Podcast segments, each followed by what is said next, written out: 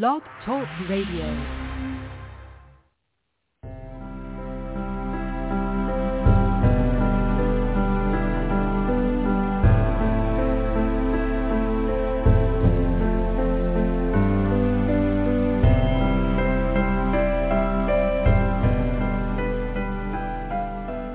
Welcome to Night Light. Step away from the mainstream and gather around as we enlighten the world and our realities and travel this cosmic journey we call life. Join us as we share with you and provide that beacon that can guide us all to a better way. Explore with us as we examine a metaphysical montage of spiritual insights, covering everything from the mundane to the magical, UFOs to unicorns, and everything in between.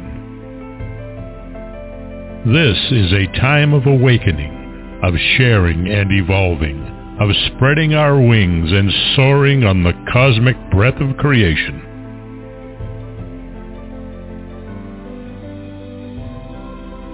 Come and join with other light-minded spirits as we weave our lights together to seek understanding, enlightenment, and with a little luck, some wisdom. This is Night Light, a reminder that you are never alone.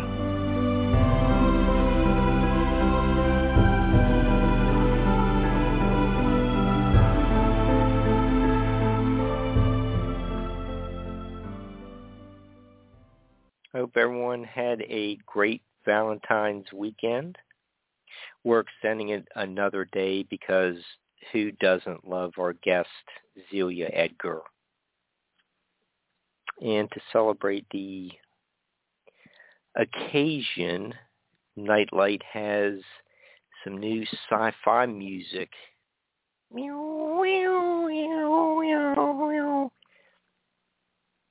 I hope that isn't a copyright infringement of some YouTube show I watch frequently. But what better way to say, be my Valentine or I love you than to gather around the computer, have Nightlight on, and hear Zelia discuss UFOs, cryptids, Sandown Sam, and Keelian Philosophies. Zelia's been a guest with us about two or three other times. And tonight we will be discussing her printing debut, or publishing debut, Just Another Tinfoil Hat. And you can learn more about Zelia by going to her website, justanothertinfoilhat.com. Hi, Zelia. How are you? Well, I am fantastic. Thank you. Very excited to be on the show tonight. And thank you very much for that fantastic sci-fi theme song. I mean, I'm better than rolling out the red carpet. So thank you. Well, you inspire me with, your I'm not going to say cheap sound effects, but it's a low. You're very effective at utilizing low budget stuff. Thank you, but like for heaven's sake, don't call it cheap. It was free. No, but thank you very much. I do love the old classic, like the B movies, Mystery Science Theater. I love that so much. So that's kind of. Again, I take the paranormal very seriously. I don't take myself too seriously, so I try to have some fun with it. That's why you're here kind of like on a regular basis. I don't take myself too seriously either, but I really enjoy having guests on to do book reviews, and I think we're going to have a fun 2 hours discussing your this is your first book, right? Yes, it is. I'm very excited about it too. Well, You should be, because it is a terrific book. You have something like 23 captivating paranormal cases. You know, it's a wide range of topics. Yeah, 23 cases, and then lots of discussion kind of intermixed about you know, the different theories and stuff. Yeah. Okay, so let's maybe look at two or three, you know, kind of get us started, and you know, maybe we can kind of get into looking at patterns that you know, like say for example, several of the case studies where dogs play a central role, and kind of like combine maybe about three or four stories there. But you know, before we get into that, let's maybe start with the first one, and that one is really interesting. The Nodolf incident. Oh yes. Yeah. Let's get into that one. It's said in the 1880s or something like that. Yeah, that case is a really important one for me because, you know, it's a very personal case actually, because I grew up in Wisconsin, of course, the America's scary land pretty much, and I'm very proud of that fact. And growing up, even though I'm actually from, you know, I've lived in central Wisconsin, I spent a lot of time at my grandma's house in southwestern Wisconsin in the Driftless area. She lives in Platteville. And, you know, the amazing thing is that not only was I able as a kid to hear personal accounts from family members of their strange experiences, whether it was the haunted house where my mom grew up to multiple UFO encounters that certain family members had had. Even my grandma, when she was a kid, remembered hearing this story where this big hairy arm had burst in through a neighbor's window. So I got to hear all of those, you know, personal accounts. But too, I was also really fortunate to be kind of enveloped in the folklore of that region. And so the very first account in my book is one of the first particular, you know, accounts that I remember hearing from my grandma when I was a kid.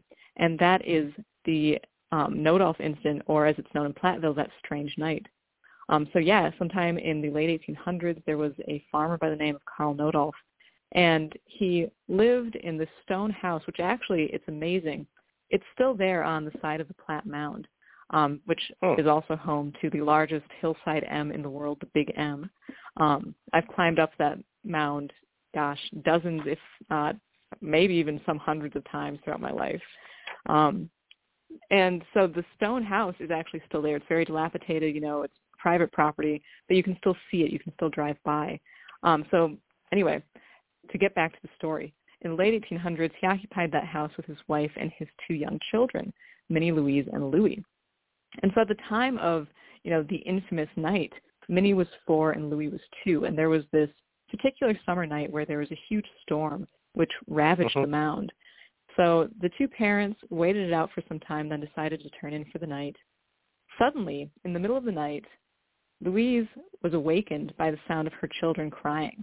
And so, of course, she thought they were frightened by the storm. She went to check their beds, and they were gone. So then she roused Carl, and they started looking for them, and the kids were not in the home. So obviously they were very concerned, but there was no way the kids could have gotten outside. The windows and doors were still bolted and locked from the inside. However, as they started tracking the sound of their kids crying, it was evident that they were indeed out in the storm. So the two parents ran out to go get them, dragged them inside. It was just a total torrential downpour. They got soaked. They ran to get the kids' dry clothes, and then they realized that somehow the two young children weren't even wet from the rain. They had been out there for who knows how long, but they were completely bone dry. Now, the way that I heard the story when I was a kid is the very common way that it's told around Platteville, which is that from that point on, both of the children had a terrible stutter, and they could actually never, you know, say what had really happened to them. However, thanks to Todd Roll, a local folklorist and historian, he actually uncovered this clipping from the Platteville Journal where actually one of the descendants came forward to say that that was a falsehood actually, you know, they could talk just fine, and she should know it was her mother and her uncle. So that part of the story is pure legend. But as for the rest of it, you know, it stands as a really anomalous kind of piece of folklore that, you know, there is kind of some recollection of. Because even beyond that particular strange night, the house from that point forward was said to have been haunted by almost poltergeist-like manifestations, specifically the sound of someone, quote-unquote, stumping up the stairs every night at 3 in the morning. So, and it's just, that case, again, it's a personal case for me because I remembered hearing it when I was very, very young, you know, before my definite, you know, interest in the paranormal, quote-unquote. You know, I've grown up listening to that and having that being part of the local folklore from, you know, where my family is from. So it's definitely very important to me. And a very weird case, too. You know, a lot of people have tied it. Some have speculated, hey, what if this was an alien abduction? Other people have pointed out that, you know, there's a lot of connections to the fairy lore of the changelings and how certain people would just be picked up, oftentimes associating this with storms, which we even see with the missing 411 phenomenon. And then you add in the poltergeist-like manifestations. And it certainly makes for kind of a very, you know, paradoxical and strange case. And there was some missing time involved as well. Specifically the fact that the two children were not, you know, soaked through. I mean, they had been out in the rain before their parents got out there, and somehow they were still dry. So that's, you know, again, missing time is always kind of hard to pin down unless someone's like, you know, looked at the clock and then realized that time passed without the recollection. But we can say that definitely something strange happened here. It reminds me, too, of many cases, especially in poltergeist phenomena, where, you know, it's the apport, where things or people sometimes simply disappear from one location to reappear at another with no real transport from point A to point B. They're simply there one minute, gone the next, and somewhere else. So there was definitely a missing segment of something to make it so that the kids were, again, absolutely bone dry and when they had been out in the downpour. And two, the fact that the windows and doors were all bolted still from the inside and the kids were too young to even reach them. It definitely makes for a very anomalous experience here. Yeah, I think that was one of those, it's probably one of the earliest time periods when, you know, the story, all the stories are set, but it's well placed at the beginning to really pull you in. It's you know, like what you said about the apport. You know, there's the possibility of you know, the working in the folklore beliefs to explain it. It just it is one of those stories that really captures your attention right off the bat. And how did people get outside when, you know, the little kids were probably too small to lift the reach the toddlers? They wouldn't be tall enough or strong enough to lift the latches on the door, or if it's, you know, like the big bar across the door. But how'd they get outside? And it's almost like, you know, like what was that Murders in the Rue Morgue?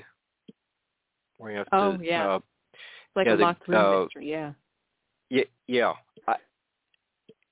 I really liked how you placed that one to get the book started. Thank you. And I know starting it off on, you know, a really personal note for me, too. It's like I grew up listening to this story and, you know, bringing in kind of that family background, because I do feel very fortunate. You know, a lot of people in this field have a lot of kind of kickback from their families, like, oh, you're really interested in this, well, you shouldn't be, you should be into, you know, something more respectable or whatever. And that wasn't the case. My mom and her family were, you know, they were always very open and being like, you know, just follow what you're interested in, follow your heart with this. And that has meant so much to me. especially moving forward and now having this book, their support has been, I feel very, very lucky. So yeah, starting it off on that note was just the right way to go for me. Good. And I think I always heard about the Loveland Frogman, but it really hadn't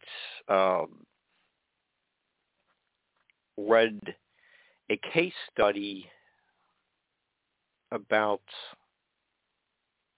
that incident until I read your book.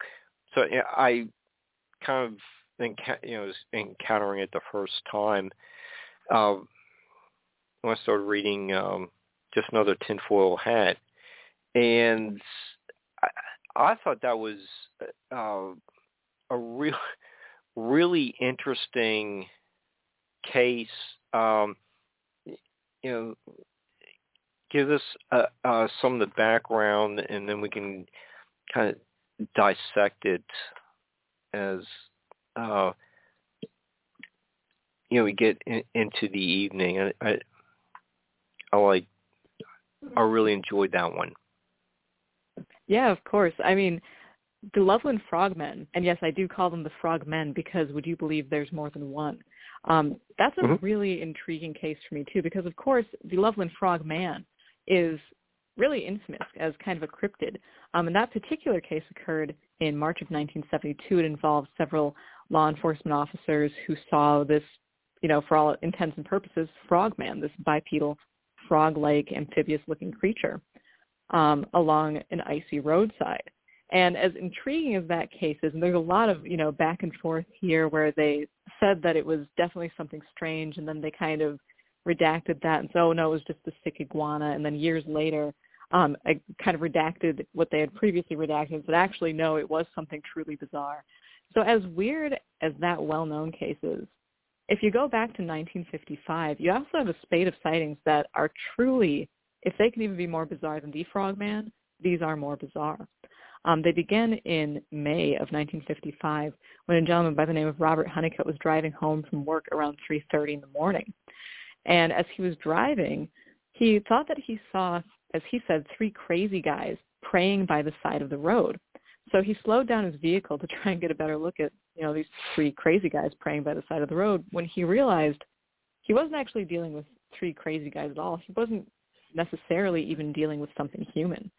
Instead, what Hunnicutt was facing down then were these three beings that he summed up in two short words, fairly ugly. He claimed that he saw these three strange little entities standing by the roadside. They're in a kind of triangle sort of formation with one standing at the front and two behind it, and that they were lopsided. One side of their body was markedly larger than the other. And I love truly bizarre little entities, if that's not obvious from my work here. But these guys are some of my favorites. They were this kind of grayish color all over, and Hunnicutt claimed that they were wearing a garment that appeared to be the same color as their skin. And you see that a lot with UFO occupant clothing, where the garment tends to match the skin tone. It seemed to be tight-fitting on the torso and kind of baggy on the legs. However, their face and head are definitely the most interesting part of the description. So they had almost kind of a frog-like slit for a mouth and eyes that Hunnicutt somehow described as normal-looking. However, the weirdest thing about them is that in place of hair on their foreheads was something that Hunnicutt said looked like when a baby doll has kind of that molded plastic hair texture, which it's such a bizarre detail on these little beings. I just absolutely love it. So there were three in total, and the one closest to Hunnicutt, closest to the shoulder of the road, was holding something in its hand that he described as looking almost like a sparkling rod or chain, which was kind of emitting these blue-white sparks. And at one point during the encounter, all of the beings were holding their arms above their heads, almost like it was some sort of like a holdup or something. And at one point during the encounter, the first being actually dropped its arms and appeared to tie this object around its legs. Now, the intriguing thing about this, so Hunnicutt throughout this whole encounter said that he wasn't frightened at all. He was just interested in what these beings were doing. Simultaneously, however, he also really believed that they were communicating with something across the road in a deep patch of woods, which I'm really, really interested. Whenever you have witnesses to strange events, they always come out with these weird little beliefs that they suddenly have, saying that these things appear to be communicating something, or they were communicating with something, mm-hmm. or they had a purpose. And I find that to be a really intriguing and very consistent statement by witnesses, which is just, I mean, it's a little unnerving if you really think about it, but also very, very interesting. So throughout the duration of this encounter, though, Hunnicutt was not afraid at all, even when the beings all simultaneously at the same time turned to face him. And at one point, too, as he was coming around his vehicle to get a closer look of these things, they actually made, again, another simultaneous deliberate motion towards him, which he described as graceful. How these lopsided, frog-like, Loveland gnomon could be graceful is kind of, you know, that might be the strangest thing about this whole encounter. However, at this point, he received the impression or got the psychic message that he shouldn't come any closer, and suddenly decided that, you know what, he wanted to get someone else to see this thing. And I think this is a really important point to nail down as well, which is that when Hunnicutt got into his car to go get someone, it wasn't because he was frightened in any way. It was because he simply wanted someone else to witness this bizarre event.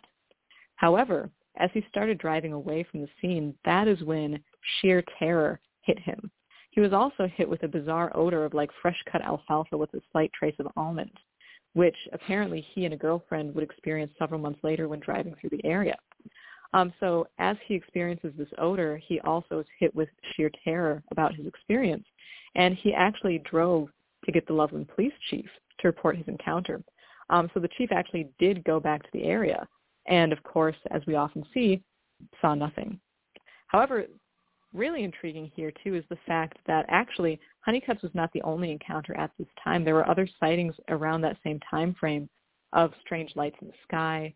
Another gentleman saw four small beings underneath a bridge. And then there was a truly bizarre encounter in the neighborhood of Loveland Heights, which involved actually two families who kind of experienced different sections of the same event.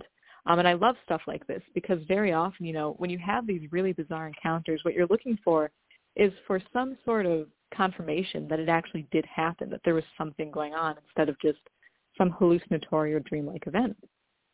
And so with the Loveland Heights encounter, it's amazing because you kind of get confirmation that something was indeed going on. A woman named Emma Magnone and her husband were actually awakened in the middle of the night by their dog just going absolutely berserk. And again, you know, as you mentioned earlier, you see in many of these encounters that people's dogs really pick up on something going on when people have paranormal encounters. So the couple got up, they checked the house, and although they saw nothing, they actually smelled something they described as this terrible swamp-like odor, which was so bad that they decided to close the window, in spite of the fact that by this point in time it was a very hot, humid summer night. So even foregoing their personal comfort, they decided to close the window because the smell was simply that bad. Now, interestingly enough, while they had no visual sighting of anything going on, their neighbors actually did. Now, their neighbors were also awakened by the Magnone's family dog going totally crazy. And so the neighbor lady went to the back porch to see if there was a prowler or someone trying to break in or something like that, and instead saw about 15 feet away from her house what she described as something that looked like a little man covered in twigs or foliage. Now, as weird as that is, it gets even weirder when she flips on the porch light and it totally vanishes. Now, she actually stood there for some minutes flipping the porch light on and off, and each time she flipped the light on, the being was gone, she would turn it off, and it would return. So, again, she had this visual of a strange creature. She was wakened by the dog going nuts. The other couple also was awakened by the dog responding to something, and they also smelled this terrible odor. And this was, again, in the same year when Hunnicutt had his infamous encounter of the three Loveland gnomon. So this brings up, I mean, so many interesting points, because for one thing, what I really love about this is it illustrates something that you see very often with flaps of strange occurrences. You know, many times you have a UFO flap, and sure, maybe there'll be a handful of sightings of the same object, but more often than not, you'll actually have sightings of several different objects all going on at the same time. It's not like there's simply, you know, a flying saucer mark, you know, FS250 that just parks in the local woods and flies around at night, and people see it and they can all say this is exactly what it looked like, and it had a fender and it had a propeller and that's what it was. Instead, you may have something like that, and then you may also have sightings of orbs. You may also have sightings of a huge orb of light. You may have star-like objects. In one great case, the walking tree, someone even said it looked like spinning Christmas tree lights. And so oftentimes when you have these flaps of anomalies, it's not one thing being reported. It's a whole handful. And it even crosses the boundary then into you'll have a UFO and flap going on at the same time people are reporting Bigfoot or mystery big cats. And so this case with the Loveland Frogman of 1955, it's amazing because, yeah, you have a handful of encounters of people seeing strange little beings. It's just that one guy saw these, you know, plastic baby doll hair textured head things, and someone else saw something that looked like it was covered in foliage, and someone else saw just kind of three or four nondescript little men near a bridge, all while people are also seeing strange things in the sky. So this was, I mean, a very bizarre year with several very bizarre reports. And all of that was, you know, a good decade before the infamous Loveland Frogman. Yep. So this, the Loveland case says are what, there's something like 17 years apart. Yep. There's multiple eyewitnesses. So, you know, that's important as well. You can believe one person's story, and you know they could be a good storyteller too. But you know, you do have some case, you know, and you know the Phoenix Lights case had maybe thousands of eyewitnesses. When you have a situation like this with multiple eyewitnesses, do you find that you know, a case study has more credibility when you're researching it if you get various perspectives from eyewitnesses who saw something years, maybe almost decades apart, you know, a couple decades apart? Oh, like with Loveland having like the spate of sightings in the 50s and then again in the 70s? Yes. You know, that is a good question. For me, you know, I tend to look at a lot of these cases as almost personal to the witness. And that's one of my great questions personally is like, you know, how much influence does the place have on this? You know, when we think a lot in the conventional terms of like specifically hauntings or even cryptids, we tend to think of them as belonging to a place. Whereas with UFOs, we don't necessarily think of that. I mean, there are UFO hotspots definitely, but we tend to think of UFOs, you know, in the conventional sense again, as kind of just passing through. Now, it does seem, in my opinion, that there are certain places that do appear to be simply haunted by anomaly, and it does tend to be across the board. You'll have more, you know, ghosts and hauntings, poltergeist phenomena, cryptids such as Bigfoot or even, you know, super weird cryptids such as the Frogmen, and UFOs. But as far as, you know, more credibility, you know, I think that really, for me, that is a case-by-case basis.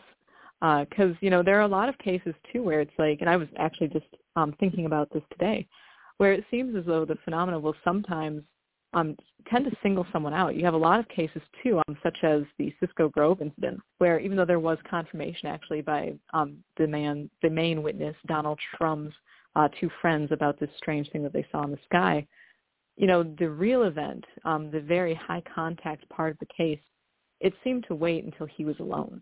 And so, yeah, the credibility scale is, it's definitely case by case for me. You know, well, you know, you can look at the Betty and Barney Hill case. They had far more to lose than gain. Oh yes. By going public and you know, making some of their calls to an Air Force base and involving other you know, high-profile type people. You know, these, you know, the Frogman eyewitnesses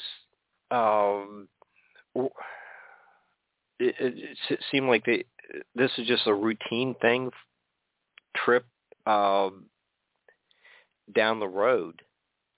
I don't know what, they're trying to get out of going public with their reports. Yeah, and that is one of the most, that is actually something that tends to up the credibility for me, is oftentimes, and I remember one of the first times I was exposed to this concept was actually through Linda Godfrey's work, where she said that tons of the reports she gets, because one of the questions that she got from, mainly skeptics was, well, what were they doing out at 2 a.m? And she's like, oh, well, they were coming home from work. They were coming home from the family members. They were just doing something that they did all the time. It just so happened that on this particular trip, they saw this, 6-foot-tall wolf-like biped. And so that's definitely something that when someone can give kind of the basis as to, effectively, where were you on the night of August 6th, and give a very standard, well, this is why I was out on this road, it's nothing unusual, that does tend to up the credibility for me. And again, very often, a lot of these cases, it's people doing the things they would just do normally. It's just that on that particular day or that particular night, something strange happened. And that's something that is really deeply important to me, because I think when we look at the paranormal, again, people who are interested in it, I know I'm a perfect example of this. I can kind of get really lost in all of this stuff just almost becoming, yes, it's paranormal, but almost becoming normal for me. But the truth is that there are lots of people, and people that I've even talked to throughout, these years, that had no interest or even were skeptics. And then suddenly it happened to them. And I think that's a very important thing to remember as we research this. Yeah, I'm really glad I've read that case. I found it to be just compelling reading. And, thank you. And get into spend a little bit of time on the Hopkinsville goblins. I'm sure a lot of the listeners have seen the Netflix show, and it really is another fascinating case. That was they were at the Mothman Festival a few years ago. What's the name of the show? The Hellier? Yeah, that's it. Yeah. I just drew a blank on that. But that's we had a couple samples of cryptids and really unusual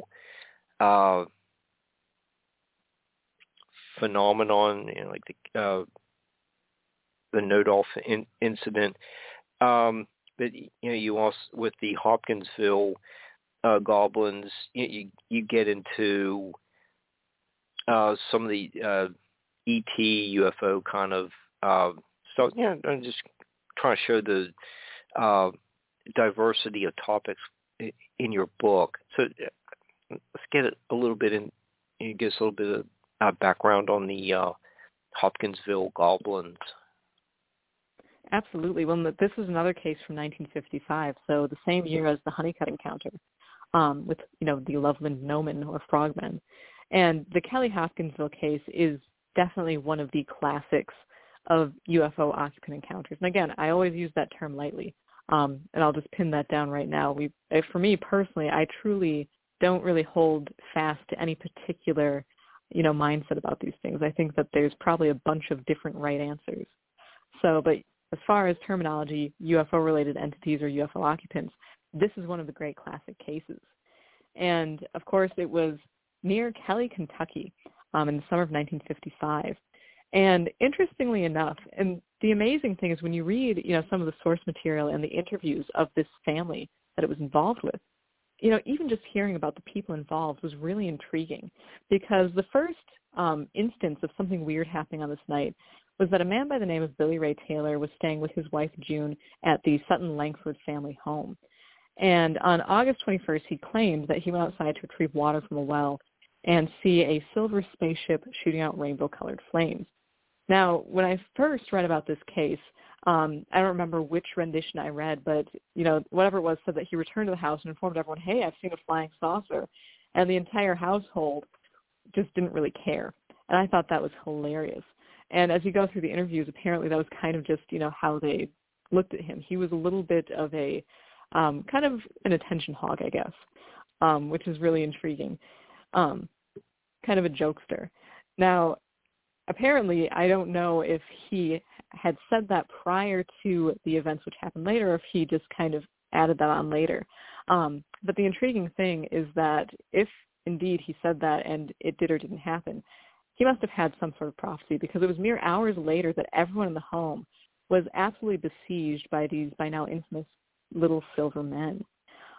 So it was around 8 o'clock in the evening when, again, the family dog began acting up and actually dove under the house, where it remained until the following day. And Lucky, one of the family members, was the first to look out of the side and see this strange glow in the fields, which looked like it was coming closer towards the home. So he was soon joined by Billy Ray, and together they saw that the light was actually not just a light or a glow. It was actually caused by a little man floating through the air towards them. Now, much like the Hunnicutt encounter, too, this being was actually holding its arms up over its head. And, I mean, truly, this case is just absolutely insane because, you know, they thought it was bad enough with just one of these little guys. They actually started shooting at this being, which just would respond by kind of flipping over midair and drifting lightly to the ground and running off. They were besieged in about 6 separate waves of these strange, luminous, floating creatures. And this happened throughout the night, and it was just so constant. They would see the things coming. They would shoot at them. There would be absolutely no effect. In many of these cases with cryptids, UFO occupants, I mean, there have even been cases, Summerwind is a great example, one of the most infamous haunted houses in Wisconsin, where someone shot at a ghost. Nothing works. And this is, again, one of these great cases where these things were absolutely impervious to gunfire. They would simply respond by floating down to the ground and running off, only to reappear floating back towards the house. So it got so bad that during the middle of the night, the family loaded up in the cars and actually went to the police and told them they were being besieged by these strange entities. And so at that point, there was just an absolute frenzy. The police came, newspapermen came. The house was then besieged by a completely different sort of disturbance. And of course, as in many of these cases, nothing showed up. There was apparently a strange luminous patch of grass, which disappeared under further scrutiny. So, of course, they all decided, well, you know, nothing's here. We're going to pack up and go home. No sooner did the police and the newspaper people leave, the beings were back, and they continued attacking the house until sunrise. So this case, I mean, again, it's considered a real classic in the field of ufology. But the intriguing thing is really when you look at, you know, the luminosity of the beings and the way that they behave, they seem almost like spectral in nature, which is just absolutely, again, you have these kind of cross-boundary sort of aspects to many of these cases. And, you know, it's just, it's really amazing, too, because you also have the consistent attack of the beings by the family members, and nothing really took, and they just kept coming at the house in waves, which is absolutely just terrifying when you think about it. If you actually think, put yourself in that home, and there's this absolute unknown just coming at your house, I mean, that would be traumatizing, and you can't really do anything to protect yourself or your family members. The intriguing thing, too, though, is that actually the matriarch of the house, Mrs. Langford, did state that she really didn't feel like they were under any sort of harm. As a matter of fact, she was quoted as saying that she just told everyone to calm down and they'd probably go away, but of course no one listened to her. So again, reading the source material and seeing these interviews is also just so, so interesting to see the different personal responses of people in these situations. Because then June, one of the wives, she was so frightened she actually refused to look outside. So she was actually a non-witness in this case. She just absolutely refused. She was like, I'm not looking out the window. I'm not going to see whatever's going on out there. So to see that, you know, different personal response by witnesses to the unknown is just, that's one of my favorite aspects of this case. and bring up that this case study is really not too far from Edgar Casey's stomping grounds. Is there any kind of connection with him, or is it just a coincidence? Oh, you are totally right. Yeah, Hopkinsville, which of course this is usually referred to as the Kelly Hopkinsville encounter, does have the claim to fame as being the birthplace of the famed clairvoyant Edgar Casey, the Sleeping Prophet. And I know some people do kind of tie, his life and his abilities to the event that happened here. As to me, that's always my question with this. How much of it is synchronicity? How much of it is coincidence? I mean, I'm definitely not going to say that there isn't a connection. And as we kind of were getting, shifting from the Frogmen to the Hopkinsville case, you mentioned that both of them happened in 1955.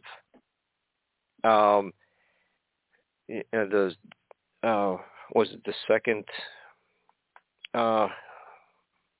Loveland sighting was in 1972. There were a whole bunch of other cases that happened in the early 70s as well. For example, the Roro in Indiana, the case 16, the light crossing the road. Do any of those dates correspond with who knows what? Some cycle where these animals, cryptids appear?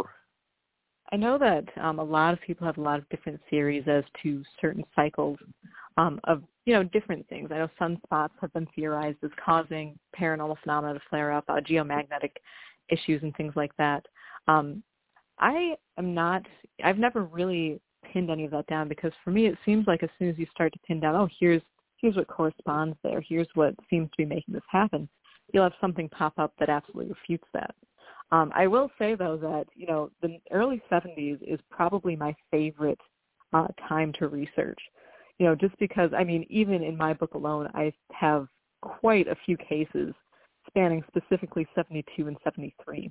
It seems like there was simply just a real concentration of weirdness at that time. But, yeah, as far as pinning down cycles, that is a great question. It's one of my many questions regarding the paranormal is, what is the cause of this? Why do certain things happen in certain places at certain times to certain people and not others? And it really seems as though if you change one variable, the whole thing is different. Because I do think that, too, the witness particularly, and, who they are and their personality and even their family history, possibly their experiences, that may also have something to do with it. So, yeah, that is the cycle thing. There's a lot of, I think, intriguing room for looking into that. And there's probably some correlation there. I think that, again, with the paranormal, it is my belief that I really don't think we'll ever find the one thing that, causes it, or the one cycle, or the one, particular aspect, or the one variable. I think that it's likely going to be a whole can of worms. And as to what those are, that's anyone's. I just wondered about the date. I was, you got me thinking about things like that. Why somebody is kind of like mid-50s, and get into, Braxy, the Flatwoods Monster. It's about the same time period. You have several other of your cases all appear like after the Gimlin film. Yeah. So, you just kind of wonder why now? Why in this certain time space? There were a number of sightings or some kind of really unexplained event. Oh, yeah, definitely. I mean, and that's, I have the same question whenever there is a particular, anomaly flap. And again, we usually use that term specifically for UFOs, but I tend to throw in the whole kit and caboodle, because where there's a UFO flap, so many times there's also going to be a creature flap and a poltergeist flap. So I just refer to them all as anomaly flaps by now. Because, what causes that? It's kind of like, too, trying to figure out almost where lightning is going to strike.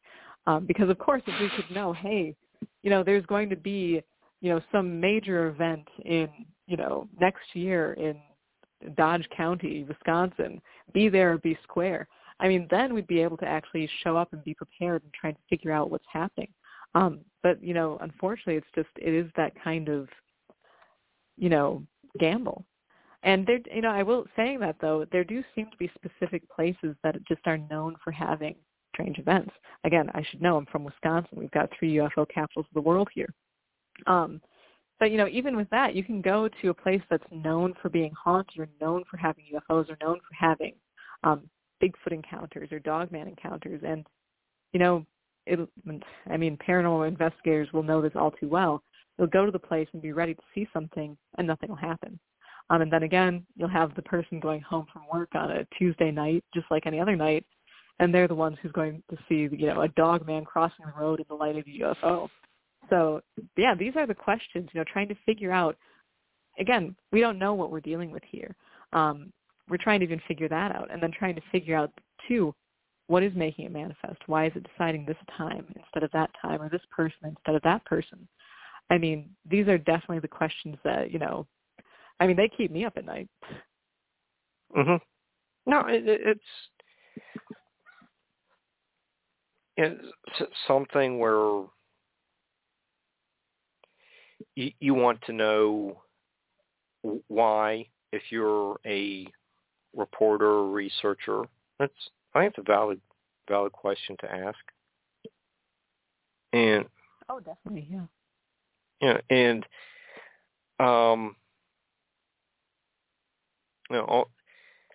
also, as part of your book, you had Chad Lewis write the foreword. He's a nice guy, very well respected in the paranormal community. How did Chad get involved with writing the foreword to your book? That was honestly, I'm so surreal for me, and I'm just so very thankful that he wrote that, because I have literally grown up going to Chad Lewis's presentations.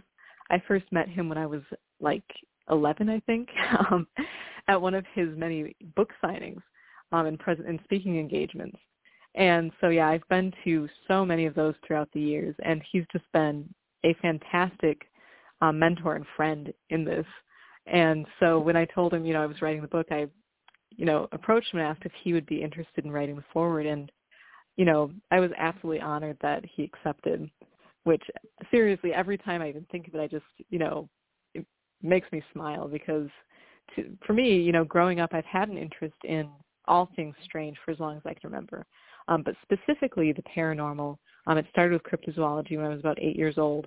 And so from that point on, growing up, it's been paranormal researchers and investigators and authors. Those are the people that I really look up to. Those have been my idols. And so to have Chad write the foreword was just so, so fantastic.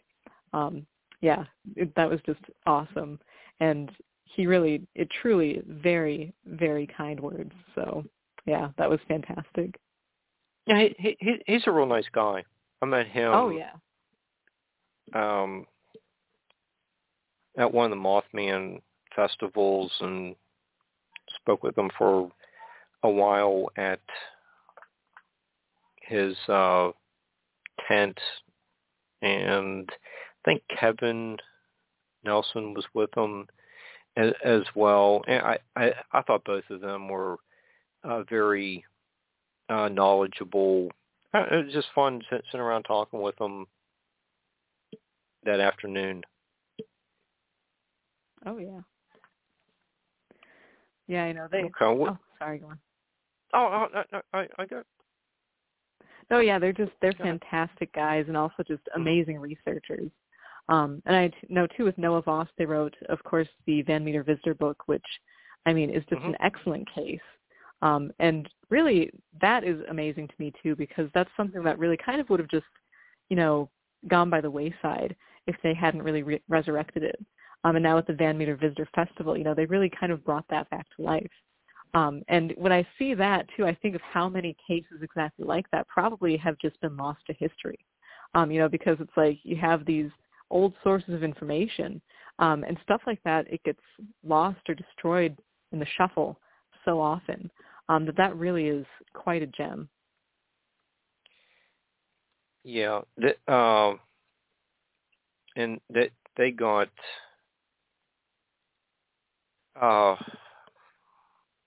a lot of acclaim for the Wendigo book. Yeah. That's interesting. Chad's group has a lot of really good things going for them with publishing. You know, their interviews. You know, they're doing everything right. Go ahead.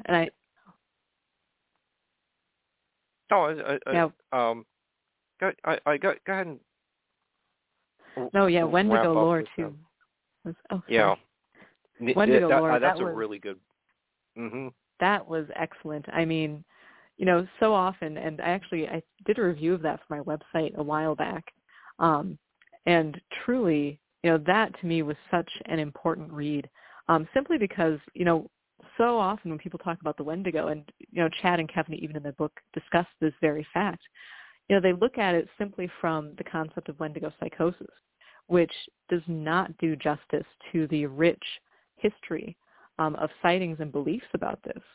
And so the fact that they really took the time and did such a comprehensive look at every single angle of this one particular, you know, and it's not even one particular belief. It's a whole slew of different beliefs and, you know, creatures and histories. That was just, I mean, they did a very amazing and respectful job for, again, something that so often is kind of just written off. I know I absolutely love that book. Mm-hmm. And you know, early on, one of the first cases or so we were talking about, you mentioned the dogs appear in many of your case studies. They're in... the space leprechaun, the one that is kind of like a chapter 17, almost like a kangaroo type cryptid carrying a dog. There's another one, chapter case 15 is set in Indiana and June 1970. So, how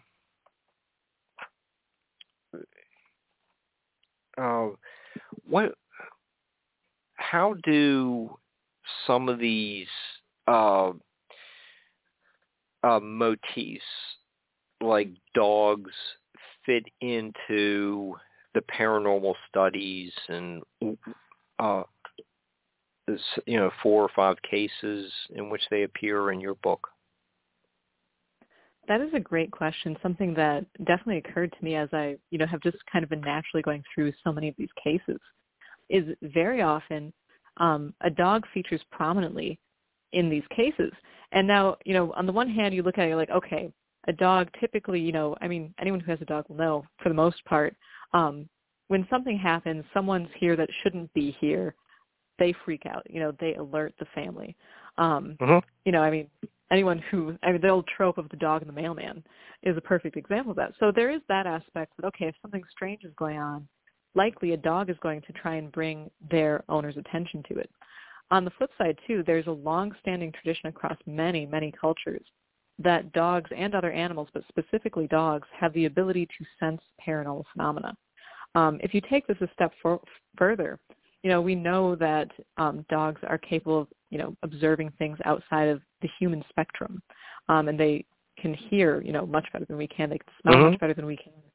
And so if you look at the concept that paranormal events, of course, one of my favorite ideas comes directly from John Keel, and that is the super spectrum concept, that many paranormal events, whether it's cryptozoological, ufological, or spectrological in nature, may simply be from a different portion of the electromagnetic spectrum than we typically inhabit and that we can typically observe.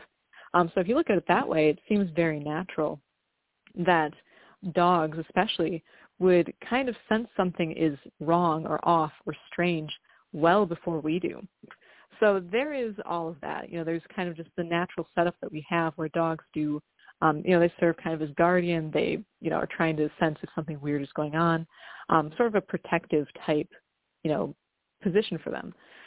On the flip side, when you start getting into many of these encounters, and the Trasco space leprechaun is a great example, the entity in question actually said to the witness, "We don't want no trouble, we just want your dog." And the same day, actually, there was another case that occurred, which was very, very similar to Trasco's encounter, where a young boy saw a handful of what he described as German-speaking spacemen attempt to steal his dog, Frisky. You even have in the Mothman Prophecies, one of the very initial encounters was the unfortunate disappearance of the dog Bandit. And that actually involved not specifically the Mothman per se, but a strange set of spinning red lights. And the dog Bandit went down into this field and unfortunately never came back, even though there was, for all intents and purposes, a crop circle in the ground there. So again, going through this and seeing how many times dogs show up in conjunction with paranormal phenomena, that really kind of had me looking almost at the more symbolic aspect of them. And the intriguing thing is that dogs are actually our oldest domesticated animal. And if you look at the history of, human culture with dogs, we actually see them given almost a degree of like personhood. There are really early dog burials, where people actually gave them that respect as being effectively, part of the family. And so the intriguing thing for me is that very often, I do tend to look at paranormal events as having a degree of symbolism to them.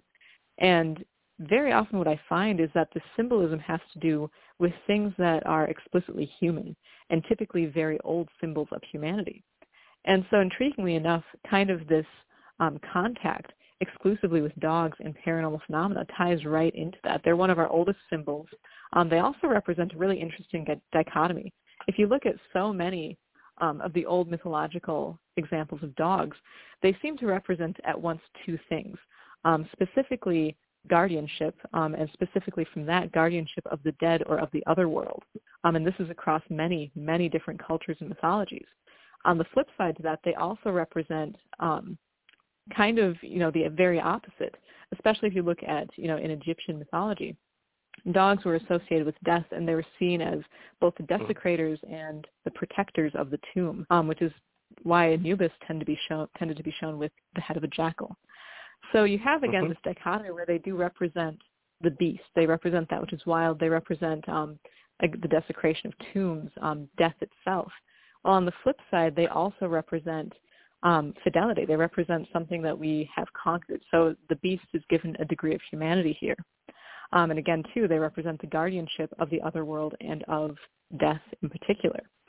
And so to me, it's really very interesting that something that represents such kind of opposite concepts, but also such very deep and very human concepts, consistently tangles with the paranormal. Because again, you know, yes, we have the setup where a dog will likely observe something before we do. It'll likely try to draw its attention to it. But the amount of times that dogs seem to almost be targeted, I find that intriguing as well. And then you have to ask yourself, what does that represent?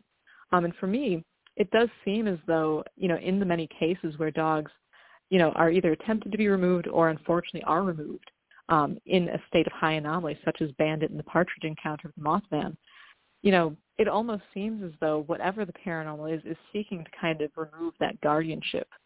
And I think that is, I mean, that's a very kind of poignant way of looking at it, a very poignant symbol. Makes sense. Yeah, okay. So, I mean, and, oh, go on, sorry. No, I was just going to say, you make a convincing point. Thanks. I mean, yeah, and it's really intriguing, you know, just because, again, the symbolism with the paranormal, you know, we tend to think of these events as being the other, you know, so often, especially like if you look at it conventionally, we're like UFOs, you know, the extraterrestrial hypothesis there. Cryptids are just another, you know, sort of animal, hidden animal or something like that. Ghosts, I think, are the ones that we look at most personally, especially when it's believed that they're spirits of the departed. But still, we try to make that distinction between humanity, us, and the other, all of that stuff. And so it's really, really amazing when you start kind of dissecting the symbolism of the other and seeing that it simply reflects ourselves back. That's something that I'm kind of chasing down currently. Okay, and another really intriguing theme that links several of your case studies is, you know, like the bioluminescent aspect of some of these creatures. You know, the Flatwoods Monster case, seems like the space leprechaun might be another one. You know, glowing eyes from the Sandusky Sasquatch. Of course, you know, the Mothman, you know, that's not in your book, but you're very knowledgeable about, you know, the Point Pleasant case. And you also have one transparent case study, Roro. Oh, yeah, one of my all-time favorites. So maybe kind of link, you know, generating its own glowing eyes and body theme. What does all that mean?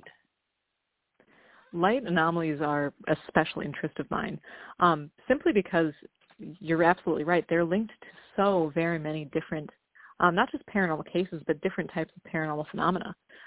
My initial interest specifically with light anomalies is the prevalence of orbs in paranormal phenomena. And I'm not talking, you know, the infamous dust orbs, the bane of every ghost hunter's existence. I'm talking, yeah. Oh, yeah, they are to ghost hunting what those Chinese lanterns are to UFOs. And I guess ghillie suits are probably to cryptozoologists. But no, I'm talking when people observe these glowing spheres of light in different places with the naked eye. And, of course, you know, they're heavily associated with haunted locations. People will see these just floating orbs of light in haunted houses. They're very common in cemeteries. And then, of course, there are the longstanding account of spook lights, which typically, and I absolutely love this, are given some sort of tragic backstory, you know, that it's the lantern of a forlorn woman who is stranded at the altar or someone who was killed in a terrible accident. So they're heavily associated with hauntings. The interesting thing is they're also heavily associated with UFOs. Tons of UFO encounters are in and of themselves simply these lights in the sky. Other times, too, there will be orbs around other types of, you know, UFO-related phenomena, different types of things that look more like hard and fast crafts. There'll also be sightings of strange lights in the area. Now, the interesting thing is that these same lights are observed in conjunction with cryptids. Momo, the Missouri monster, very infamous case. That whole area was beset with spook lights around the time of those encounters with the infamous creature. That area actually, too, has a long-standing tradition of spook lights, which apparently just kind of amped up during that time frame. There have been people who even see Bigfoot-like creatures. There's a fantastic case from Stan Gordon's Silent Invasion where there was this white Bigfoot-like creature, which was actually observed holding an orb of light. And so that was what really kicked off my personal interest in light anomalies, because, of course, orbs are simply, you know, one aspect of that. And then, you know, going through all of these cases, the sheer amount of times that lights or luminescence shows up in conjunction with these strange entities is really staggering. And, of course, John Keel kind of pointed out in The Complete Guide to Mysterious Beings that there does seem to be just a prevalence of luminescence of some degree in cryptid cases. And it was actually his determination that possibly, you know, when you see, like, say, a Bigfoot-like creature with these glowing eyes, you might be seeing something that he would have termed paranormal. You know, that's kind of like the super spectrum concept, the concept that what we're looking at might simply be a mask or some sort of temporary manifestation. Whereas if you see a Bigfoot that doesn't have that, then there's the possibility that it might simply be some truly unknown, undiscovered creature. So I thought that was a really interesting distinction. But, you know, moving throughout these cases as well, the amazing thing to me is that so many of them do seem to actually be kicked off by either a light anomaly or some strange noise. It seems as though in these cases of high contact, that's kind of the thing, the catalyst almost for the entire case, is people will first notice something as innocuous as light anomalies. One of my favorite examples of this actually was the bizarre flight suit entity. And, of course, that case occurred in January of 1972 near the Battle Creek Bridge in Anderson, California. And actually, strangely enough, one of the key witnesses in this event, who was just a teenager at the time, would later become a serial killer, Daryl Ridge. So, again, that's just another really bizarre factoid about this case. But the case itself actually was kicked off simply with a sighting of this large bluish-white light anomaly as Daryl Ridge and his friends were just heading out to do some night fishing. Now, as they approached the location, the entire event morphed into something infinitely more bizarre. They heard what sounded like a woman screaming. They saw this really, you know, again, in the hall of really strange creatures that I absolutely love, this one is really, really high up on the list of one of the strangest. They said that it looked like it was covered in pouches. It was kind of this greenish, brownish sort of drab or fatigue type color. It was covered in pouches that one of the witnesses described as looking like pouches on a flight suit. And it had a large teardrop-shaped ear on only one side of its head. Now, when it saw the kids, it actually turned and ran away. They did the same thing. Their car didn't start at first, so it's another really, really common aspect of these cases. Finally, they got out of there, but they were by no means out of trouble yet, because the entire way that they fled home, they were beset by light anomalies. They said that the fields to the roadsides were just full of these orbs of light, which were moving around. There appeared to be these soundless firecrackers going off in the ditches. And at one point, there was even an orb which appeared to morph into a luminous man-like figure. Now, intriguingly enough, as soon as they crossed a certain intersection, everything stopped. All the anomalies were simply done. They actually even went back to the area with Daryl Rich's father. And by that point in time, nothing else was visible, though they did experience a strange noise, which prompted all of them to just leave the area. The police apparently staked out the place, but nothing further was seen or experienced the rest of the night. But this case, again, you know, the light anomalies were so prevalent here. And again, this is a case that has an actual, you know, what you would consider to be some sort of creature or entity, which was kicked off by a light anomaly. And so, yeah, the prevalence of these things, you know, some people have theorized that might actually be the only real part of the phenomenon, are these lights, and everything else is some sort of illusion or almost mask, if you will. And, you know, I think there's definitely some worth to that way of thinking, just simply due to the prevalence of lights and, you know, luminescence across so many of these cases. Yeah,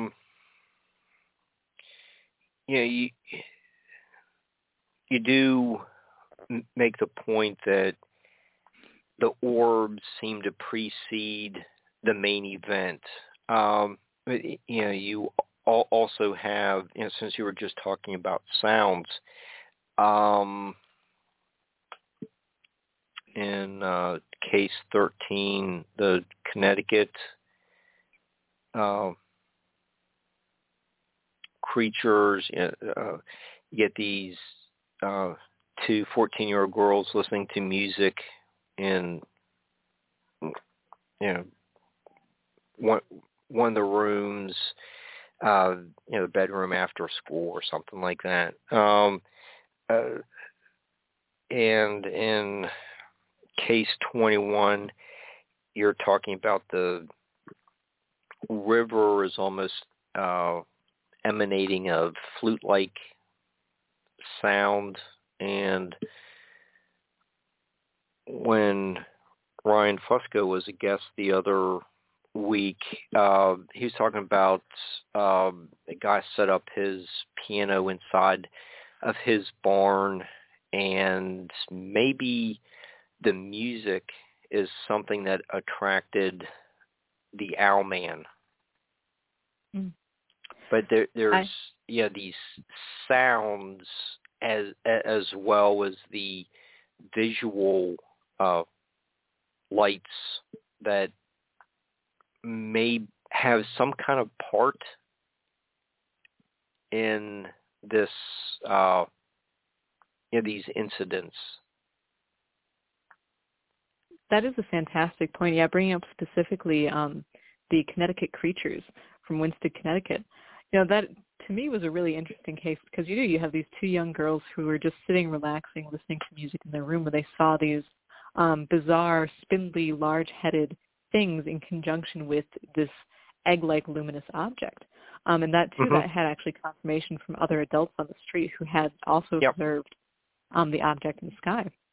And the intriguing thing to me is that, the multiple eyewitnesses, and I think that's one of the nice things about your book is you're pulling all these different themes together. Okay, thank you. Go back to what you're doing. I just wanted to get the. Of course. Well, thank you. I mean, that is very high praise. Like I said, this book is so. I'm just so happy about it. That it really means a lot to hear that I've done a good job with it. So thank you. But no, that case, when I initially read it, the very first thing I thought of was the strong history in the British Isles, especially of there are so many encounters with the good folk or the fairies, where someone would just be relaxing, playing music, and that is when the encounter occurred. And so, again, with the Connecticut creatures, it's almost kind of like a modernization of that same concept. But, too, you bring up a fantastic point that I've also seen specifically with lights again, where it seems as though the greatest effect that we can have on the phenomena is also the way that the phenomenon seems to affect us. Because, you're just saying that, it seems as though sounds have some influence on these things, whether it draws them in, or especially, in the case of the Missouri monster, it was the sheer shrill car horn that appeared to frighten it off. On the flip side, I've also noticed that very often these things also react to our mundane lights, whether shining flashlights or fire. It seems as though these entities or anomalies or whatever you want to call them really react to that. The interesting thing is that that is specifically what seems to kind of, again, catalyze the event for us. Again, the lights seem to sort of precede the event in many of these cases. Sounds do as well, such as the case of the Simonton encounter, probably my personal favorite case of all time, better known as the alien pancakes. Joe Simonton first heard a strange noise from outside of his home that he said sounded like knobby tires on wet pavement, and that was the very beginning of his encounter.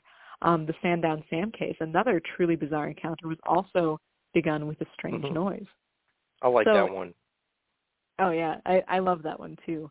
But it's really interesting because you have this pattern then where it's like, very often, and again, there are no hard and fast rules in the paranormal, it seems.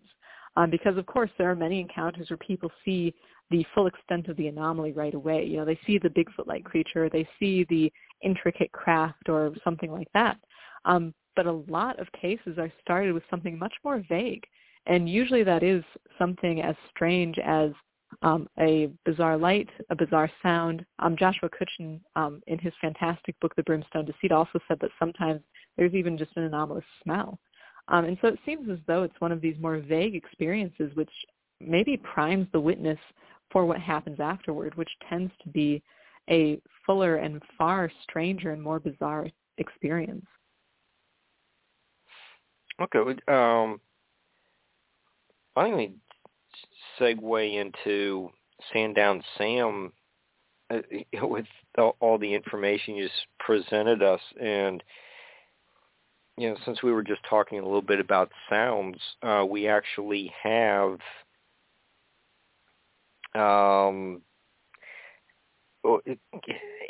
he doesn't, he's communicating telepathically, and we have a couple samples of what he said. I am all colors, and I think the children asked his name, and he replied, you know. Kind of creepy. Very creepy, yes. I'll say this about every case in this book. I love this case. If I didn't love it, it wouldn't be in here. But yeah, Sandown Sam is, again, a really, really bizarre encounter. It occurred in May of 1973 to a 7-year-old girl who was pseudonymously referred to as Faye, which I just, props to whoever gave her that pseudonym, because that is just steeped in, bizarre connotations in this field. And an unnamed boy of about the same age were walking in Sandown on the Isle of Wight, England, when they heard this strange noise that they compared to something like a siren or an odd wailing. And now the strange wailing noise, as pointed out by John Keel, is one of the most consistent noises reported in all types of anomalies, but especially in cases of hauntings and poltergeists and also cryptozoological cases. So, of course, that's present here. So they actually decided to follow the noise and try to see, where it was coming from. And they went on a whole trek across a golf course, through a hedge, into the swampy meadow, when it abruptly stopped. So as the two kids were coming back, they actually crossed a little brook on a blue-gloved hand popped out from under the bridge. And if you thought that was weird, what followed the blue-gloved hand was even stranger. They claimed that they encountered this 7-foot-tall humanoid-type being with a flat, white, round face, with really bizarre, it almost sounds like some sort of creepy automaton or robot. It had triangles for eyes, a square for a nose, and unmoving yellow lips. It was wearing tattered clothing in this almost kind of like Pied Piper-like or jester-like getup. It had a green tunic with a red collar and a yellow pointed hood. Now, in addition to that, it also had this almost black knob or antennae sticking out of the top of its hood, and on either side were also wooden antennae. And it also had wooden slats protruding from its sleeves and pant legs. And again, its entire outfit was tattered, as though it was like in disrepair. Now, when it first came out from under the bridge, it was holding onto a book, which it then dropped into the water, retrieved it, and then hopped along to this windowless metal hut nearby. Now, strangely enough, and again, we see this commonly in these cases, the two kids actually weren't really frightened by the creature. They didn't really care about it. They decided just to walk along as they had been doing. However, when they were, some space away from the thing, it showed up again near the metal hut with a microphone. And this is where the story gets very, very bizarre, because when it showed up with the microphone, apparently the wailing noise started up again and frightened the boy so much that he began to run away. However, at that point, this being apparently began speaking to them into the microphone, though the voice showed up right next to the children. And it said, hello, are you still there? And apparently the children claimed that the voice was so friendly that they decided to go over and talk to it. So you're absolutely right. It continued this really bizarre series of communication in different ways. So initially it spoke into the microphone and the voice showed up right next to them. That, in combination with the unmoving yellow lips, reminds me of many cases of hauntings where people will say that a ghost will talk to them and the voice will show up right in their ear while the face of the apparition is not moving. So again, really creepy and strange and cross-boundary detail there. Because then after it did that, when they walked over to it, it wrote a jumble of words out in the book and pointed to each word in order, which then Faye spoke aloud. And at that point, the message read, hello, and I am all colors, Sam. Now, the communication here then kind of went back to the use of just speaking. Though again, the lips were never seen to move, so it was just simply this almost disembodied voice in conjunction with this strange creature. And so they asked him, first of all, and this is a great icebreaker, these kids were like, well, why is your clothing all ripped up? And his only reply was that it was his only set of clothes, which doesn't really answer the question, but he didn't bother to, you know, get into that. So then they asked if he was really a man, to which he replied no. So their next question, I guess, was the only other option they could think of, which is, are you a ghost? To which he said, well, not really, but I am in an odd sort of way.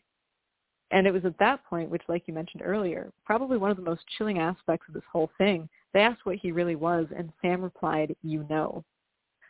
So this encounter lasted for a good half hour. Eventually, the two children even ended up going into this being's windowless metallic hut. They claimed that it was 2 stories on the inside, and one appeared to have almost like an electronic-type feel with metal panels and buttons on the walls, whereas the other story was homey. It had like a wood furnace and wallpaper.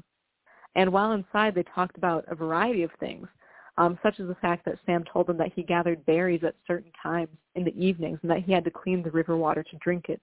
And again, creepily enough, that there were more things like him in an additional camp on the mainland. Now, again, this is a really, really trippy, bizarre encounter. And it culminates eventually in this bizarre conjuring trick where this being put a berry into its ear, nodded its head forward, and then the berry vanished from the air and reappeared in one of its eyes. He repeated the action, and it ended up in his mouth. So, that was weird. Yes, this whole encounter is weird. And, you know, a lot of people are ready just to write it off because, okay, you have 2 kids, they made up something crazy or whatever. However, the thing that makes me really, you know, wonder about that is the fact that Faye's father claimed to have had previous sightings of strange lights in the sky for years. He claimed that he would be followed sometimes by these bizarre orbs of light. There was this one encounter where he was watching it for so long that he actually got bored with it and decided to just continue on his journey. But when he came back out of his friend's house, the lights were still hanging in the sky. And again, these encounters occurred for years and years. And finally, kind of culminated in him seeing these 2 large spots of light out in the ocean, which he compared to the eyes of a great beast. Now, that was still some years before his daughter's experience. But, you know, whenever you have, like, family members experiencing anomalies, it does seem as though there's a higher tendency for their family members to also experience anomalies. And again, the interesting thing with Sam is that truly, this case is very odd, and the children themselves came to the conclusion that either what they had witnessed was a ghost or a man in a costume. I'm going to go on the record right here and say that if it was a guy in a costume, that is infinitely more scary to me than if it was some sort of super spectrum type anomaly. However, if you look at the messages and even, especially the berry thing, there are a lot of things that tick many of the boxes for, again, the fairy faith. Specifically, and I know it's such kind of an odd detail, but the fact that this being was talking about how it had to clean the river water to drink it, and also said that it collected berries at a certain time of day. We see these same patterns, these same descriptions in the folklore of the fairy faith. You know, specifically that there are certain rules, certain times of day where you don't go near the berry patch, otherwise you will be taken by the good folk. So it's a really bizarre, intriguing case, and really creepy, especially when you think of the fact that it did. It had an almost kind of clown-like getup. Now, most kids that I know are afraid of clowns, but you have to wonder if this was some sort of attempt to seem friendly. And the really scary thing is that it worked. You know, even though the kids didn't really care at first, and then when the odd wailing started up, the boy was frightened. Whatever this thing was, whether it was, you know, some sort of bizarre manifestation or, as they theorized, some man in a costume, it won them over. You know, it spoke to them for half an hour. It invited them inside to its home, and they stayed there. So it definitely, it's a very freaky case for a variety of reasons. And you draw the analogy of to probably a story that, you know, or yeah, here in elementary school, 3 Billy Goats Gruff. Ah, yes. And yeah, the inclusion of the bridge in this case, that's another one of those symbols that appears time and time again in these encounters, are bridges mm-hmm. and waterways. And mm-hmm. it's really, really interesting because, yeah, that did immediately to me call to mind the Three Billy Goats Gruff, which of course features the troll living underneath a bridge. And two, there's a reason for that. You know, bridges have a long-standing history, not just in, you know, what we consider the current kind of modern paranormal era of being associated with anomalies, but also different paranormal or folkloric beliefs. And again, too, they serve as this symbol, kind of a crossing point between two worlds. And so I think that, you know, whenever you have something that's symbolic and it makes an appearance in one of these cases, it's definitely worth looking into. Especially, you know, this occurred, again, on the Isle of Wight.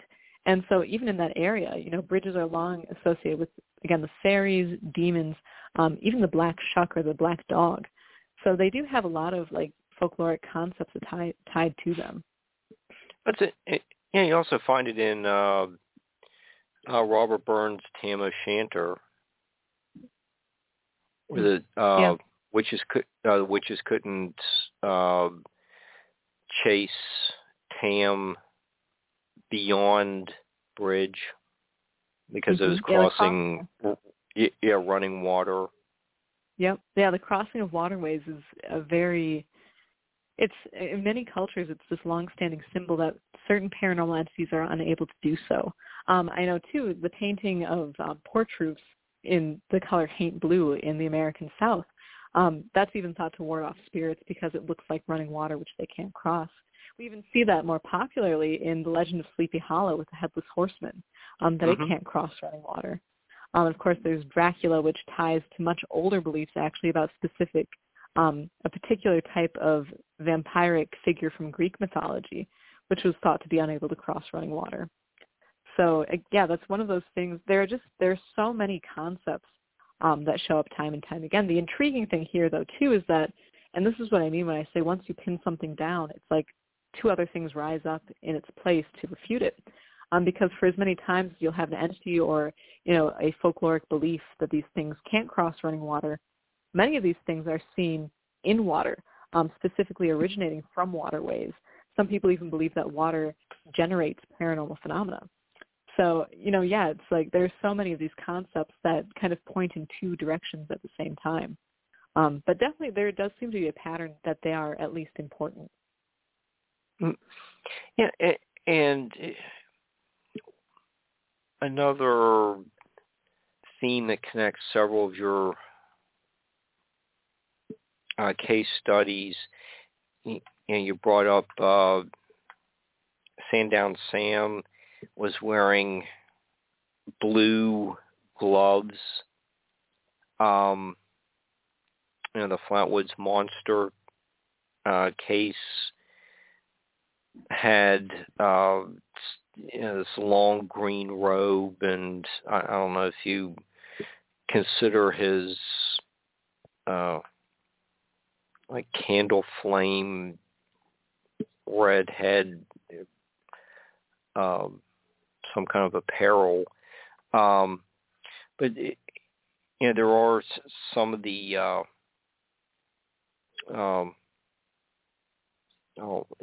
like the one you mentioned with the looked like he was wearing pockets. You have a couple other examples of these cryptids and ETs wearing. Oh, what was the turtleneck one? I just remembered that one. The Simon encounter, with the just clothes usually don't seem to be a part of the paranormal case studies, but you know, you're making a case that they are. There are a few cases where they are dressed. You know, I think one of the last times you were on, as a guest on Night Light, you spoke about you had researched some of the lettering on clothes. Michael Carter's been a guest. He's spoken about the visitors that he had were wearing, you know, like the Ray-Ban sunglasses and like tinfoil suits.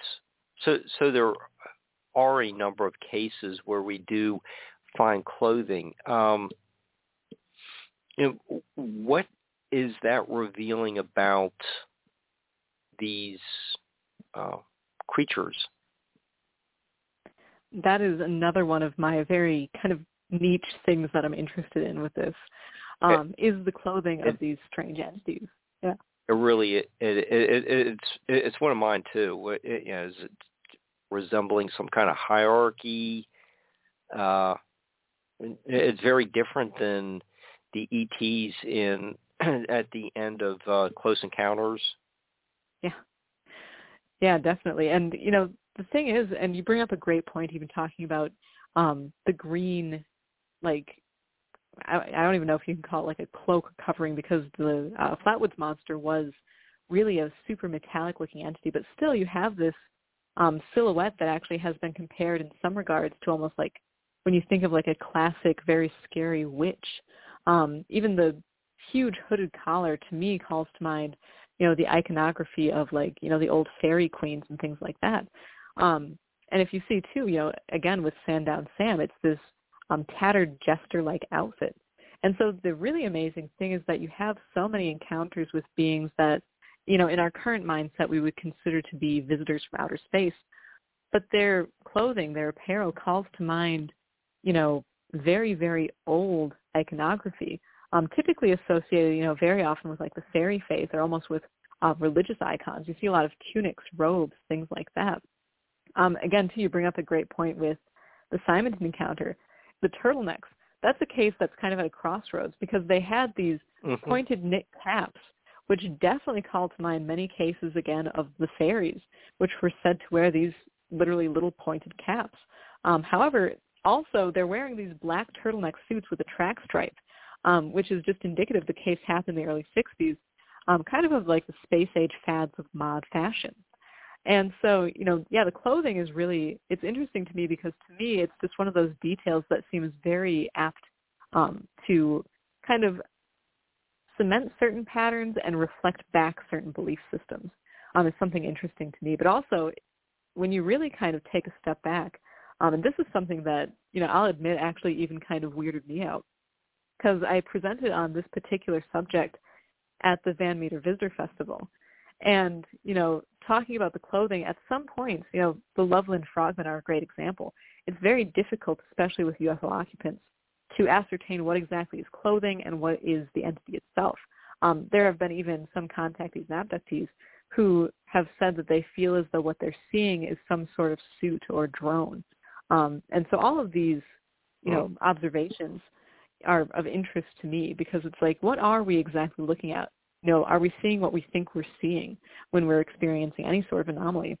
But no, regarding just kind of, you know, the iconography of these things, there are so many patterns that exist, again, between different types of phenomena. And one of them is facelessness.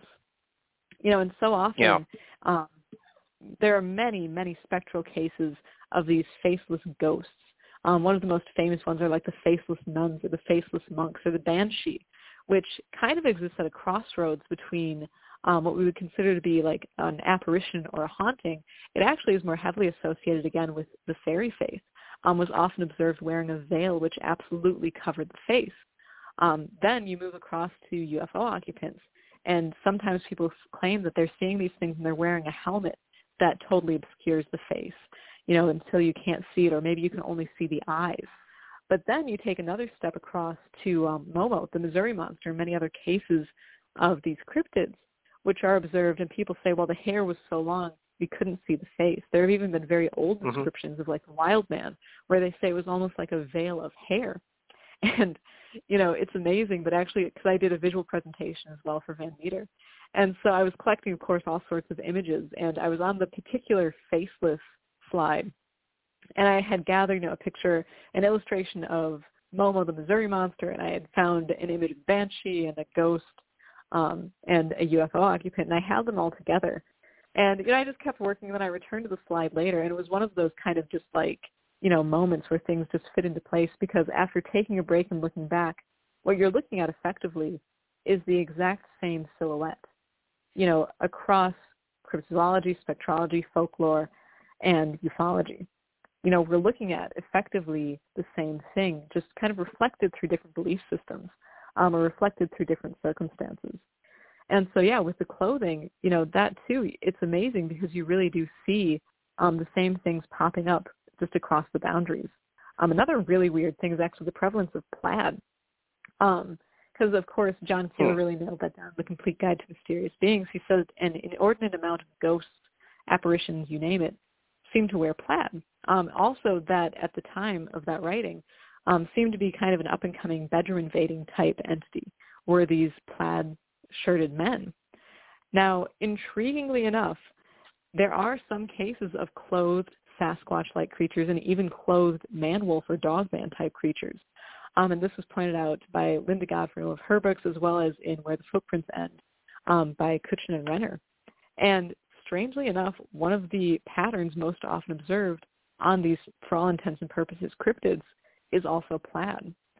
So, yeah, the clothing thing, I know, and whenever I bring it up, people kind of, like, chuckle at first. They're like, really? You know, the clothing of UFO occupants and cryptids? I'm like, yeah, the clothing, you know, there's any detail we can get about this is something worth studying, in my opinion. Yeah, and it's you made it. I thought there were just a few examples of clothing, but you made the case that it's actually a lot more extensive than a few cases. I did not realize that, but it that's a really fascinating aspect of paranormal studies. The faceless creatures is disturbing. You don't not being able to see eyes, what the eyes might be revealing about it, you know, is it kind of empathetic, or you know, are they kind of squinted as if it is honing in on you to turn you into a meal, you know, something like that. One of the effective uses of concealing the face is in Jaws. You don't even see what the shark looks like till almost the end of the movie. But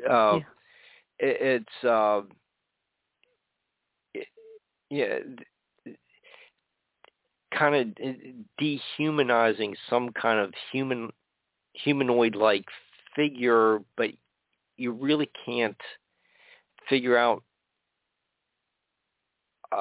have some kind of identification with the face, really does make it a very unnerving situation. Oh, definitely. I mean, I can truly think of very few things more terrifying than a faceless being. Because, not only is there our brains take up so much space specifically for identifying and decoding faces. I mean, and then, that's why, too, like there's the, the concept of matrixing, where it's like, you'll look at effectively like a Rorschach or something, and you'll make faces of it simply because that's a huge part of programming, for people. And so when you see something that lacks that, there's kind of a shock just of like, what is the process trying to do? You know, you're seeing something that should have something that you can relate to and something that you can identify, and that's simply not there.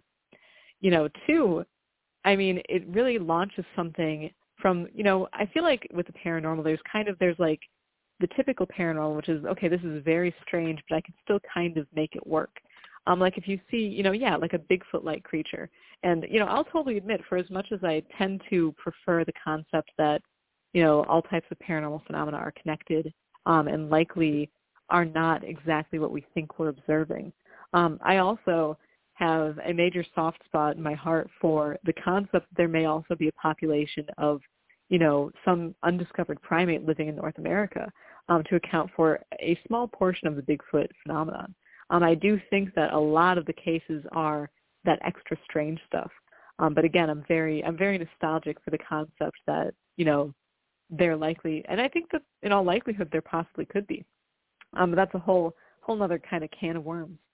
But no, so there's the typical paranormal where it's like, yes, it's still a shock to the system, especially if you had no interest before or were a skeptic, to see, you know, an 8 or 9 foot tall, you know, undiscovered primate walking across the road. But then there's like the ultimate, okay, we are now in the middle of the Twilight Zone. And that would be seeing, yeah, that same primate that now has no face. Because of course too, you kind of have to reframe it. You can no longer look at it as something that might physically make sense.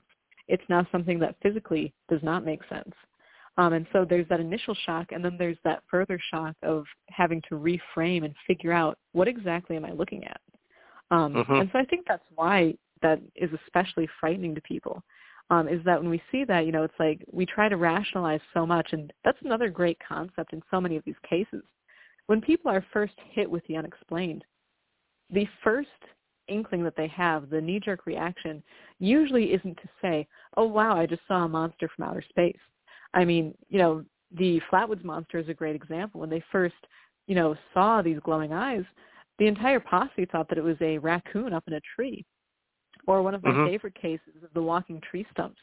The initial sighting by these two young girls, they at first thought that, you know, there was a fire in a neighboring field, and then later when they saw these strange lights, they actually thought someone was playing a prank on them. You know, very often, most people, when they observe the unexplained, their first reaction is to try and explain it. And so when you're hit with something that is truly unexplainable, you can't rationalize it away, and you can't even rationalize it into something that you could conceivably comprehend. That is very unnerving for people, I feel. Yeah, and I think you're, and that is one of the reasons why I've delved into Keel called the incomprehensibles. Ah, yeah. And even with the children from the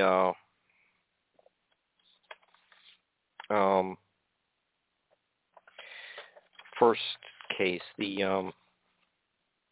Nodolf incident, where, you know, supposedly they had speech impediments after the event. You know, there, you know, that is a real side effect of a traumatic event. Oh, definitely, yeah. Yeah, but you know, there are also other things that, you know, we try to rationalize. You know, had a bear run in front of, you know, the car. You know, I didn't hit it, and it just, you know, happened to cross the street. And sit there and think, oh, that was a really big dog. Yeah. It takes. Yeah, it takes you a while to figure out that, you know, I didn't anticipate seeing a dog, deer, something more normal than a bear, and it takes you a while to realize what you actually saw. That is a fantastic point. Because I know when you see something even just out of the ordinary, I'm not talking paranormal, like your example of the bear is a perfect example of that. Like, you know, in Wisconsin, wolves are not very common around where I live. You know, they've been reintroduced, and so they're starting to become a little bit more of a population there. But right. My mom, several years ago, she was driving, you know, near, I think, Elkhorn or Lake Geneva, you know, strangely enough, near Bray Road. And she saw a wolf, and her initial response, like, you know, knee-jerk reaction was, well, dang, that's a big coyote. You know, just because, I mean, we're not used to seeing that in the area where we live. And so your brain really does, you know, for the people who say that, oh, well, you know, people just like to make that up. They jump to conclusions, this, that, and the other, you know. Yes, I'm sure that there are some cases of truly mistaken identity where people think that they've seen Bigfoot and it's just someone in a parka. But like on the flip side, for most of these cases of high contact where someone has the chance to really observe the event or the anomaly or the creature, their usual first reaction is that it is something normal. And again, your perfect example is the bear, and you know, then too with the wolf, you just think to yourself, mm-hmm. "Oh, that's a big dog." You know, many people actually tend to underestimate the strangeness and try and tone it down before jumping to even just a slightly out of the beaten path conclusion. Mm-hmm. No, it's you know, the human. Perception is something interesting to, you know, that needs to be incorporated into the paranormal studies. So, yeah, definitely. You happen to bring up, you know, your mom driving by the Bray Road. You know, if people enjoyed, you know, your analysis of so many intriguing paranormal cases, you will be a presenter at the Beast of Bray Road Conference later this spring. Can you tell us a little bit about that as well? Oh, definitely. And I am very excited to be a part of that because Linda Godfrey, when I met her when I was 10, that was like really a life-changing experience for me. You know, at that time, I was deeply enveloped in my obsession with cryptozoology. And, you know, yeah, to be that young kid and to see that, you know, there's an adult person, a Wisconsinite, a woman who is taking this seriously and, you know, really looking into it, that was a huge, huge moment for me. So I am really very thrilled to be presenting there. Yeah, the Beast of Bray Road celebration is, I think it begins on Thursday, April 28th, and then it continues through Friday and into Saturday. And Saturday is like the actual conference with speakers and everything. So yeah, the 28th, 29th, and 30th. And I am very, very excited to be presenting there. So okay, my talk is going to be. Oh, sorry. Oh, is there a website for it, or just Google Bray Road Conference? Yeah, look up Beast of Bray Road Conference 2022, and it'll pop right up. So, and I'm going to be speaking on UFOs and the cryptid connection, which is something very near and dear to me. You can probably tell from the cases I've included in my book. So, yeah, it's going to be awesome. Okay, and let's see, what else can we get into?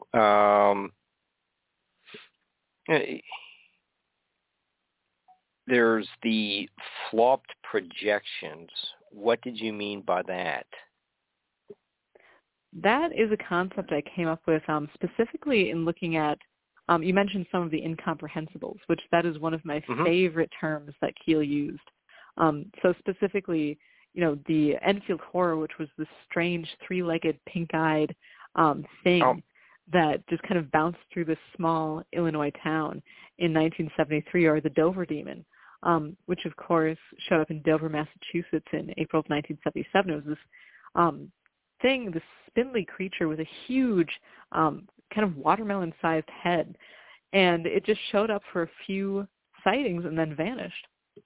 And so my concept of flopped projections is that it kind of piggybacks off Keel's concept, and many other researchers have theorized, that paranormal events seem to be kind of just temporary manifestations, that they are, you know, possibly in some way, shape, or form almost projected onto our reality.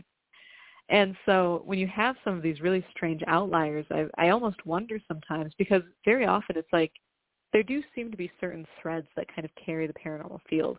And even if we are dealing with entities which are some sort of temporal projection or manifestation, a lot of them really seem to fall into certain vague appearances, like, you know, Bigfoot-like creatures or man-wolf-like creatures or even hellhounds, things like that, which, you know, there's a strong prediction, we have a pattern, and we can kind of pile them all into those specific terminologies. But then you get the incomprehensibles, these true outliers. And so my concept is that possibly, you know, and again, this is all pure speculation and theorization, but it does seem as though there's kind of a give and take with human symbolism and the subconscious, and also kind of the iconography that is prevalent almost in the collective unconscious. And I sometimes wonder if something simply gets lost in translation. So instead of getting a really strong symbol of, like, you know, the wild man or of the beast, we end up with something like the Enfield Horror, which really has no equivalent. It was this strange, again, three-legged being that just showed up for a spate of a couple of weeks and a bunch of sightings and then never again. So, yeah, it's just a kind of a concept I have to explain why certain things appear to be so absolutely off the wall, whereas others do seem to kind of attune to a certain appearance. Hey, Zelia. Yeah. Could that be a fold in time? Could that be a dimensional fold? I know a lot of people have theorized about that as well, and I do wonder about, you know, specifically kind of time running into each other, because even with, like, you know, haunting type occurrences, sometimes it seems as though people, you know, we discuss it like it's ghosts, you know, like it's someone who is deceased and their spirit is just wandering the halls. But sometimes it appears like people almost hack into a scene from the past, you know, and that it kind of just overlaps and they get to experience that. So I've definitely wondered about that as well. I mean, I could see a dimensional fold for sure, where another dimension overlapped ours and we got a picture of something that was in that dimension, and then it ironed itself out and it went back to its own dimension. Yeah, I've heard some theories like that too, and I think that there's definitely a lot of room for, you know, theorization there, just because there truly are. There seem to be, you know, that concept too, that these things flare up and then just, you know, vanish. That's an intriguing thing to think about, that possibly we are just overlapping with something which then, for whatever reason that it overlapped in the first place, it's just done. I know on the flip side, one of my favorite lines of John Keel's ever, he said, "We do not know the place where hairy monsters and flying saucers come from, but we do know where they end up. The poor slobs literally melt." So I guess that might be another option. I guess so.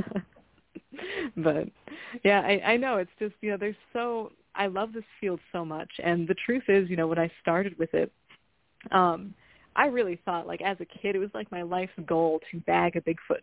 I was like, well, here, we'll get the proof, and then, you know, we can, you know, figure it out. And it'll be like, I always looked at it as, like, the same as how gorillas were discovered. You know, people thought it was a myth at first, and then it became accepted because they had the body. And so then it was like, oh, okay, well, now we know. And so then, you know, now it's just no big deal. That was, like, my goal. And then when I got into UFOs, I really wanted to find, like, a crashed saucer with ghosts. I wanted the proof. But, you know, now, like, as I've been in this and interested in this for so long, I've definitely kind of moved beyond that, where I'm like, you know, truthfully, with the unexplained, I'm not sure if we ever will fully explain it. And to me, you know, a lot of people kind of look at that as a failure, but I really don't. You know, I think that it definitely, we should not stop looking. That possibly if this is something that is just unexplained, you know, it's all the more important to keep looking.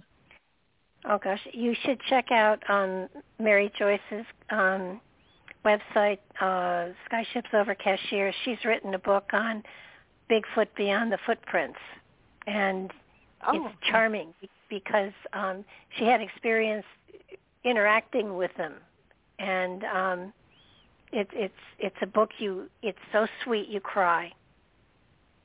Yeah, it's amazing too because so many people paint the paranormal as frightening, and not to discount that people do have frightening experiences or they are shocked by what they see, but it isn't in and of itself always frightening. And I think there's a lot of room for positivity in it. I mean, I know that's what I've taken away from it. And again, I always kind of blame it on being interested in it for so long, but it's like a lot of this stuff, really doesn't freak me out so much. I just look at it more with interest than with fear, so. This has been a terrific show. I think we're only down to like three minutes or so, but you're talking about some of these other patterns, clothes, whatever else that the listeners want to remember from all the numerous samples he gave. Keel found a pattern of places like crossroads, intersections, cemeteries, and garbage dumps are usually places where weirdness happens. Yes. And I think that, that's definitely something that has occurred to me. I'm like, man, maybe I need to find a garbage dump to, stake out for a Wednesday night or something. But, the interesting thing is that I feel like, a lot of those places are places typically where people don't necessarily like to linger. Right. And it seems as though, interestingly enough, it's kind of like the places where we tend to want to move by and kind of get out of. That seems to be where this stuff roosts, if that makes sense. I know people, too, have theorized that it has something to do with the liminal idea, that especially like intersections, crossroads, things like that, they're not really this place or that place. They're sort of an in-between. I think there's definitely a lot of worth to that line of reasoning. But I think, too, the interesting thing with garbage dumps and cemeteries is that there's a lot of overlap there, especially historically, that garbage dumps sometimes were also used for, unfortunately dumping the unwanted bodies of society. So a little macabre, I know, but, I just wonder how all that kind of ties into itself. You get that every once in a while. A body was found at the garbage dump. Mm-hmm. Okay, we're getting pretty close to running out of time, but Zelia, can you tell everyone where to get your book and about the Beast of Bray Road within like 50 seconds? All right. Well, Just Another Tinfoil Hat Presents is available on Amazon, and that is from Beyond the Fray Publishing. For everything else, just look up Just Another Tinfoil Hat. You will find me on the web for the website or YouTube. And then, the Beast of Bray Road Conference, that's going to be April 28th, 29th, and 30th. The 30th is like the speaker presentation day. So thank you so much for having me on the show tonight. It's been a blast. Oh, it has been. Thank you, Zelia. Thanks, Barbara, for producing the show and chiming in as well. And we'll be back next week. Take care, everyone. Thank you.